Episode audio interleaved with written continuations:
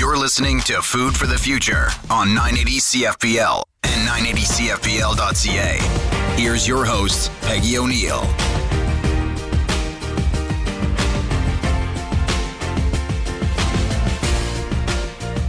I'm Peggy O'Neill, home economist and host of Food for the Future. Today, we return to the monthly series Back to the Future, in which we discuss the renewed interest in traditional approaches to food, farming, and natural resource preservation. Today, we're speaking with Carrie Dohe, founder of the Bees for Peace program, about the role of bees in our world and in a flourishing food system. Welcome, Carrie. Thank you. It's a delight to be here today. We're really happy to have you here. And let's start with the very basics. It may seem like a silly question, but what is a bee and how many types are there in Canada? This is not a silly question at all because the lack of knowledge around bees, I think, is unfortunately quite low. There's a couple things to realize about bees. First of all, they are not wasps. uh, a lot of people don't know how to tell the difference between a bee and a wasp, and they're very scared then of bees because they are more familiar with the what seems like an aggressive species, which is the wasp. Okay. Mm-hmm. Um, wasps are carnivores. So if you're eating a tuna fish sandwich, they're going to be very happy to visit you during your picnic. Bees are not carnivores. They feed from flowers. They are not interested in your tuna fish sandwich, and they're probably going to leave you alone during your picnic, unless, of course, you have very sweet things available and out for them to pick up on. So bees are highly efficient pollinators, and they're essential to our food security and our ecosystems. We cannot ignore these creatures anymore um, because without them, we won't have enough food. One in every three bites of food that we eat come from animal pollinators, mainly from bees. With the evolution of bees, there was a flower explosion. And that is the world that human beings evolved in 300,000 years ago.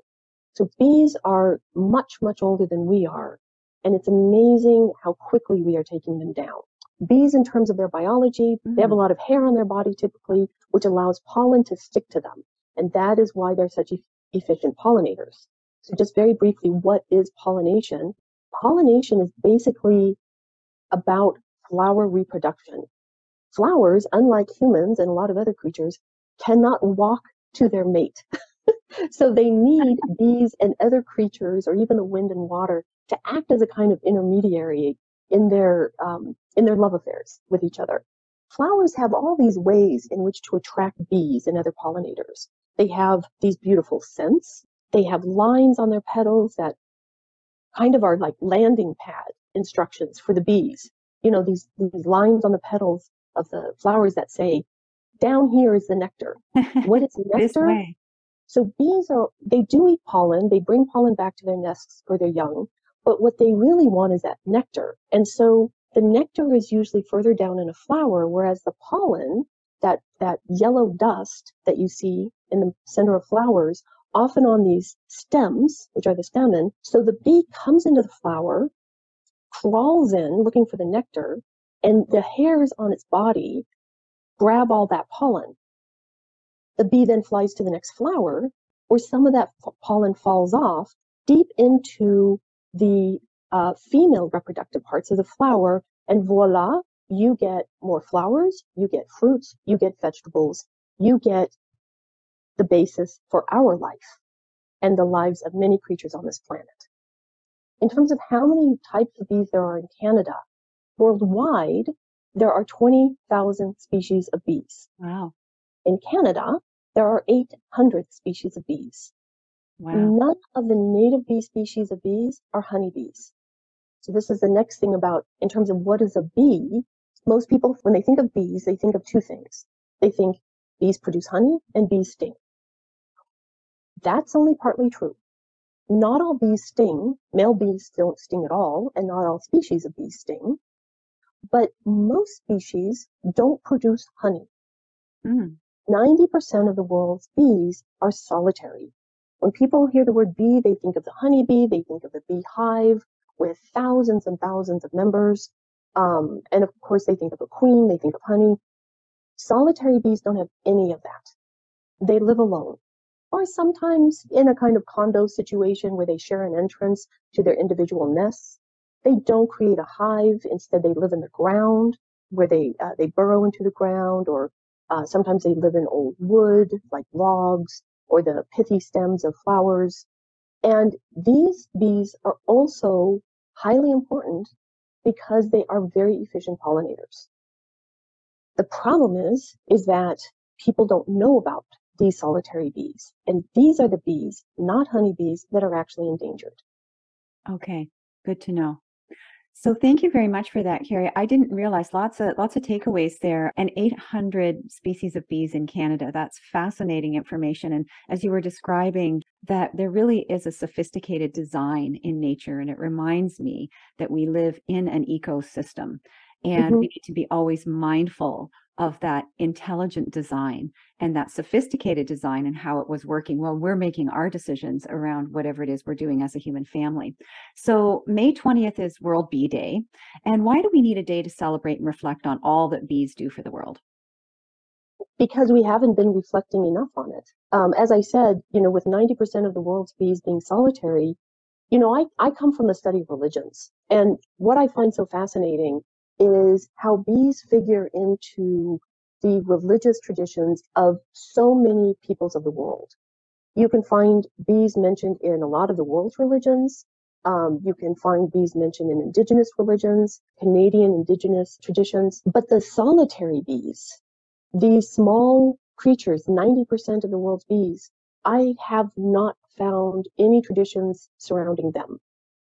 And as I said, these are the ones that are endangered. These are the ones that have always fallen below our radar. And the eminent biologist Stephen Jay Gould once said, we will not protect what we do not love.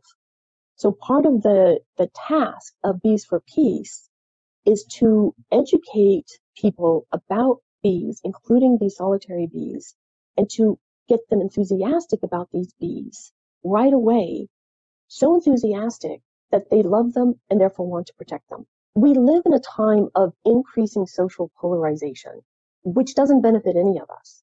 Mm-hmm. The name of this day sort of emphasizes the fact that bees unite us all, that we are all dependent on these bees, that bees have always been important for human life and culture on planet Earth, and that we can unite again around conserving bees, around preserving them, and around preserving the ecosystems and the and the nature that they need. That this is the common ground that we all share both socially and ecologically. You know that that we need to overcome the social polarization. We only have this one earth and what a precious gift that it is. We need to realize that food doesn't just come from the supermarkets. It comes from the earth itself and we also come from this earth. And isn't that something to celebrate that's fantastic. Those words of wisdom. We won't protect what we don't love. So that we need World Bee Day to help understand the species and to help protect and love them so that we can protect them. That's wonderful. And so the theme for this World Bee Day, which is coming up on May 20th, is be, B-E-E, engaged. What are some specific ways that individuals can help bees thrive? So in terms of how we can do that, over 50% of the world's population lives these days in cities. So it's really important for people in cities to get involved.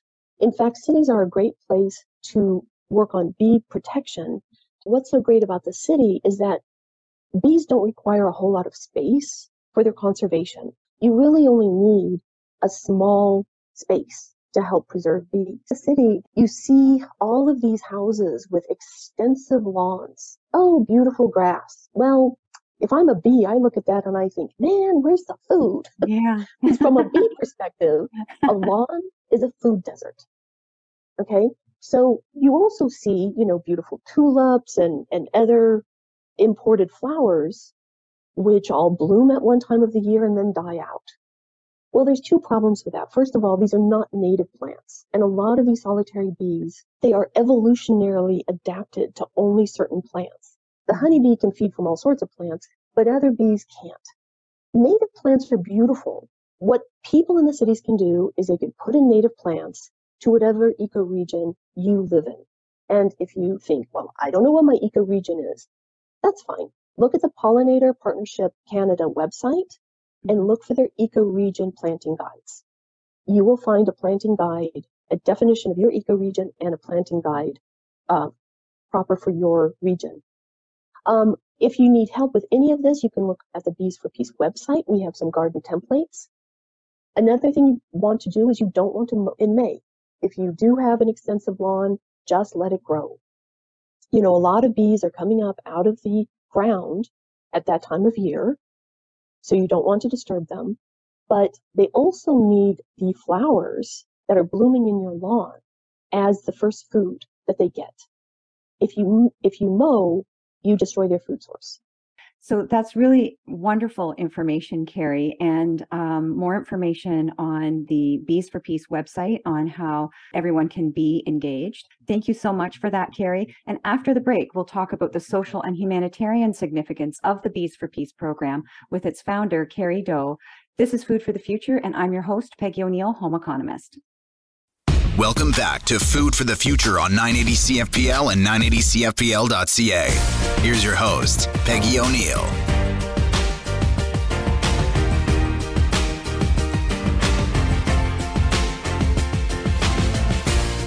Welcome back. I'm your host, Peggy O'Neill, home economist, and you're listening to Food for the Future. We're speaking with Carrie Dohe, founder of the Bees for Peace program, as we look forward to World Bee Day coming up on May 20th.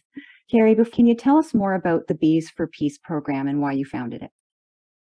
I founded this because I had a vision when I was in a bee protection workshop one day and somebody asked how much living space the bees need. And I saw bees flying from the synagogue to the mosque to the church to the Buddhist temple to the um, secular school to the community center as messengers of peace. Because unlike humans, bees don't discriminate. They're happy to feed from the flowers at each of these sites um, and to visit each of these sites. And so bees, as we protect them, they can remind us of what all of our humanistic and religious traditions teach us, which is that we should promote peace and discrimination and take care of the planet that is our common home.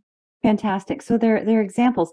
Actually, and metaphorically, before the break, we talked about all the symbolism of bees that are across many faiths and folklore and mythology and various um, uh, narratives of our history as the human family, but also um, what an image, you know, when you were talking about where a bee flies, where a bee goes, all of those places, they're just curious and free. And that is, I think, a really powerful message for these days. What are some of the projects and events that Bees for Peace contributes to, for kids particularly? Well, there's a couple of talks that I give. One is called Restoring Paradise, and that's where I give tips on native plant gardening. Another one is Sweeter Than Honey, which is the cultural history of bees.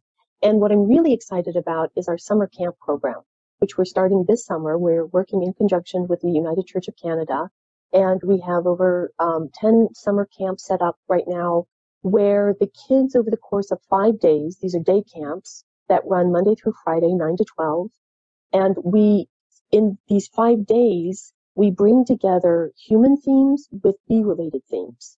So for an example, on day two, we will talk about food security for bees and for humans. We bring these two topics together along with a value, which is gratitude on this day. Um, we will also be talking about habitat, uh, climate change, community, uh, respect for the web of life, kind communication, and the celebration of diversity. And the kids will have all sorts of fun activities that help them build community among themselves, learn to appreciate nature, get excited about the bees, and uh, create more teamwork. On the last day, they will learn all about native plant gardening. They will go home with a little community of native plants that they can then plant themselves. And so we're really excited about this. Yeah, lots to be excited about. So that's across Canada. More information on the Bees for Peace website. And I really love the structure of the program, that kind of that that unity perspective of learning about bees, learning about human beings. It's a wonderful program. You're clearly dedicated and an expert in bees, not only their role in human life, but across the ecosystem and evolution. That I'm wondering, Carrie, what's one of your favorite stories or experiences in the Bees for Peace program? Last summer I had a team of students helping me get Bees for Peace set up in, in the greater Toronto area. Two students worked at a Catholic church where several priests had been quite hostile toward the gardens surrounding the church. Uh, one, in fact, uh, he wanted to have all the uh, plants growing in the corners of the garden chopped down in order to get rid of the garden snakes. Even the garden snakes are actually a sign of health in a garden. Um, And by the end of the summer, the priest said that they understood now why the students were there and why they were trying to protect bees through putting in a pollinator garden. And I think that switch in mentality among the priests was so essential because they're the authorities in this particular community. And now they're much more likely to bring in nature conservation into conversation with the Catholic teachings in order to get more of their community on board for taking care of the planet. Right.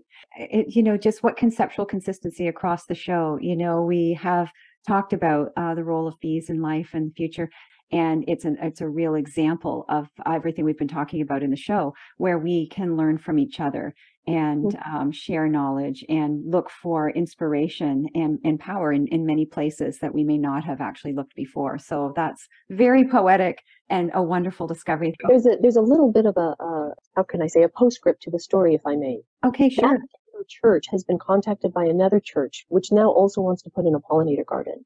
And so one of the students that will be working with Bees for Peace this summer will be assigned to doing outreach not only to that second church, but to all the religious communities in the area, as well as businesses, schools, apartment buildings, in order to get people to put in native plants and start to rebuild the fragmented habitat of bees.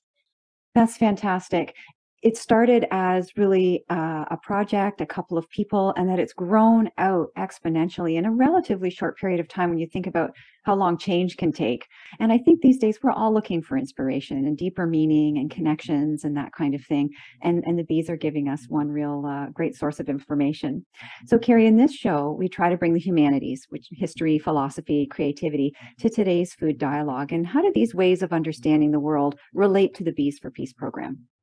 Well, one of the things that the Bees for Peace project tries to do is to connect with people's deep set values. And this is a little different than a lot of environmentalist programs, which are much more scientific and technocratic. We do try to bring the scientific knowledge and practical know how to people so that they, you know, with our templates, for example, so that people can look at our garden templates and say, oh, I can do this. This is easy, right? But we really try to connect to what moves people the most. Um, because people are just, most people are just not going to care about solitary bees. They're not going to care about native bees. They're not going to give a lot of their time and attention to taking care of nature, no matter how important they intellectually understand that it is. And therefore, you have to connect with them on a deeper level. So, just to give one example, I got a call from a particular organization that was interested in partnering with Bees for Peace. But the woman I was talking to, she mentioned that a young girl in their community had just recently died. And the community wanted to do something in her memory. They wanted to plant a tree. And I said, Have you thought about planting a native tree that flowers? She said, Well, no, why should I do that? I said, Because even in the ancient world, and this was a Jewish organization, so I said, in the ancient world, including in the ancient Hebrew world, bees represented rebirth and resurrection. And that's because they're connected to spring. Spring is the time of rebirth and rejuvenation in a lot of the world's religions, and the bees come back in the spring. With planting a native tree that flowers, the bees will come and feed from that tree as a memorial to this young girl, as a sign that she is always with the community. And that really spoke to the woman. And so these these ancient traditions, the history, the philosophy, and the creativity that people have always shown around bees is still highly relevant to our lives today. Thank you very much for sharing that very heartfelt story with us, Carrie, and how fortunate for that family and those communities to be able to have had the opportunity to talk to you and think about the deep significance of the type of tree to be planted and all that it means and how love is something if you um, give it away. So here we have this springtime every season, the flowers are going to come, the bees are going to come, and there is this uh, everlasting life that you're uh, going to be observing. It's really important these days to share stories like that. And the Bees for Peace program has many of them. Thank you so much, Carrie, for all your wisdom and our dialogue today. And thank you to your entire team as well and the whole community in the Bees for Peace program for your incredible work. I know I've learned a lot today. I have a lot to think about. And uh, I'm really getting excited about all the things that I can do to seek out for those solitary bees, which I didn't know about in the ways that I can contribute more. So thank you. You're welcome. Thank you so much for having me. It was a pleasure, Carrie. Today on Food for the Future, we've been speaking with Carrie Dohe, founder of the Bees for Peace program, in anticipation of World Bee Day coming up on May 20th. Each week, we leave you with something to talk about and something to do. Something to talk about what could you do to help bees thrive, particularly the solitary bees? Something to do, search Bees for Peace or World Bee Day to find out about the many types of bees in Canada and across the world, the ways individuals and groups consolidate, collaborate to support bees and our ecosystem, and much more. Next week on the show, we return to the monthly series, Food for Thought. I'm your host, Peggy O'Neill, home economist, and you've been listening to the weekly show, Food for the Future. Thank you to our platinum level sponsors, Burnbrae Farms, Eggs for Life, and the Middlesex London Food Policy Council.